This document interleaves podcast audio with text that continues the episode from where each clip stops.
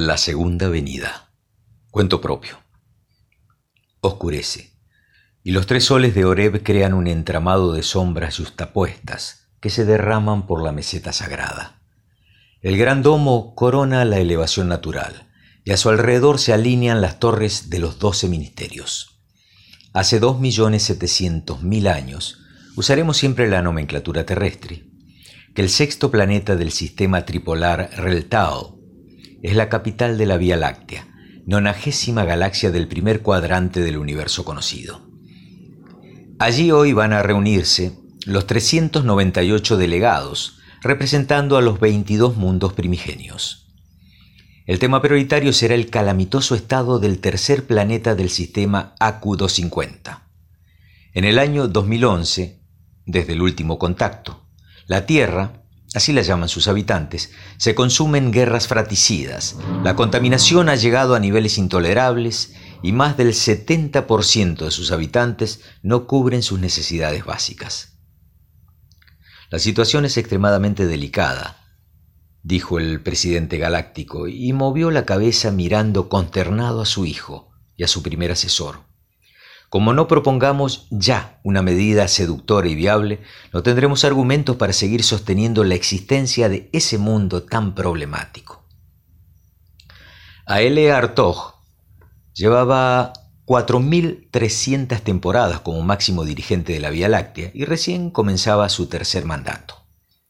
El problema con los terráqueos amenazaba con desestabilizar todo el andamiaje de alianzas que lo había mantenido por tanto tiempo en el poder.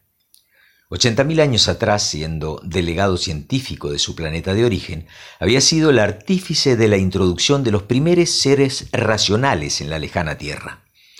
La idea inicial era utilizar aquel lugar como laboratorio para experimentar con los entonces revolucionarios descubrimientos de transmutación genética.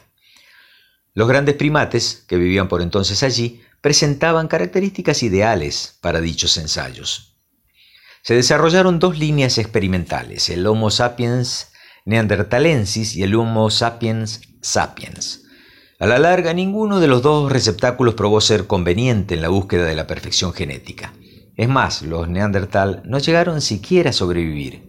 Se abandonó el emprendimiento dejando a algunos sapiens pululando por ahí. Aquel fue un gran error, comentó Aele con sus interlocutores. Tendríamos que haber hecho desaparecer todo vestigio de esas pruebas fallidas. ¿Cómo íbamos siquiera a imaginar que en tan pocos años iban a desarrollar una inteligencia tan competitiva, tan autodestructiva? Acotó Arj, el asesor. Lo dije antes y lo repito, agregó J C. Ertog, el mayor de los primogénitos del presidente. No creo para nada en la tesis del espíritu maligno como inherente a la raza humana. En la Tierra, hoy por hoy hay una cultura riquísima y vasta. Millones de seres bondadosos están dispuestos a todo para mejorar su existencia. No se olviden de eso. No creo que lo hayan demostrado hasta ahora, y ya no les queda mucho tiempo.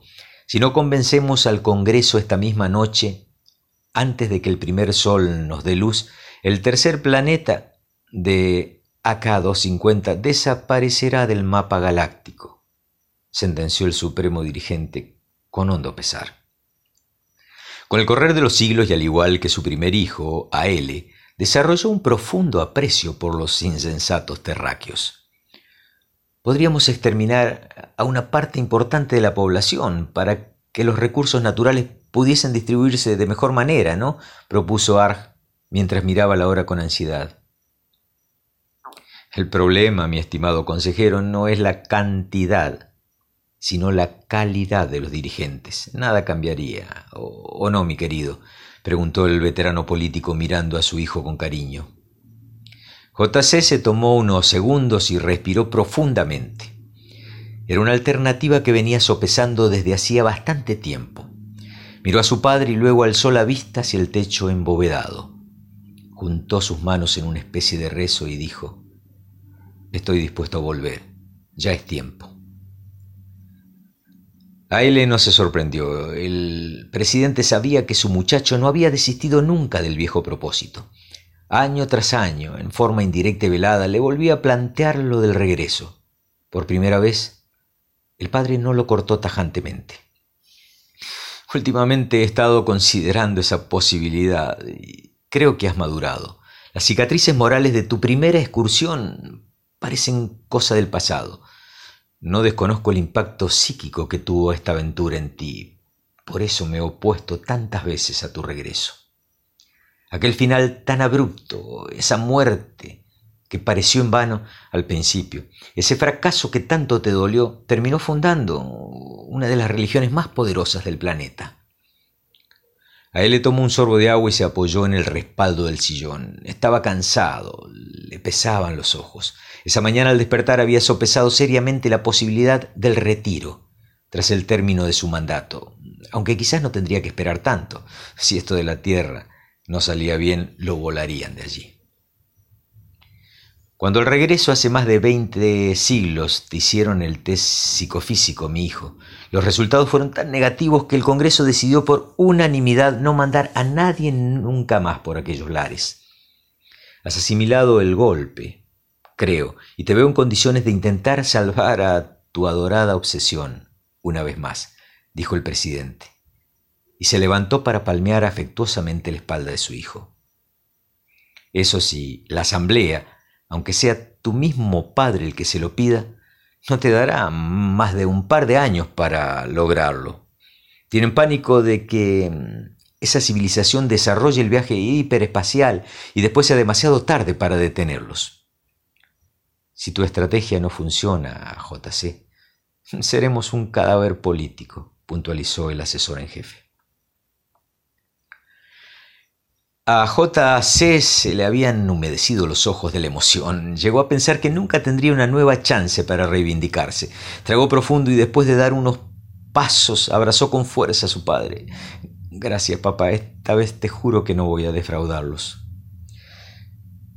Mientras retornaba a su casa, comenzó a elaborar los próximos pasos. Estaba seguro que Aele lograría la aprobación de la asamblea esa noche, pese a que ya en el pasado se había llegado a exterminar a alguna raza problemática. La decisión siempre se tomaba como un recurso final. La suya sería sin duda la última oportunidad de salvar a los humanos. Partiría al amanecer. Necesitaba conseguir ropa adecuada y falsificar un poco de dinero del tiempo aquel, del tiempo en que se desenvolvían los terráqueos. Se alegró de que los tiempos hubieran cambiado y que aquella civilización tuviera ahora un desarrollo tal que le iba a evitar, en gran medida, sufrir los horrores de adaptación de la primera vez. Le dolía el tener que despedirse, quién sabe por cuánto tiempo, de Aérea, su esposa, y de sus hijos. Hacía rato que tenía elaborado el plan que desarrollaría en su segundo descenso, la querida Tierra, el lugar donde, pese a todo el sufrimiento que le produjo, había vivido los mejores treinta y tres años de su existencia. Ese lugar lo estaba aguardando. Sin dudas, esta vez, el desafío sería aún mayor.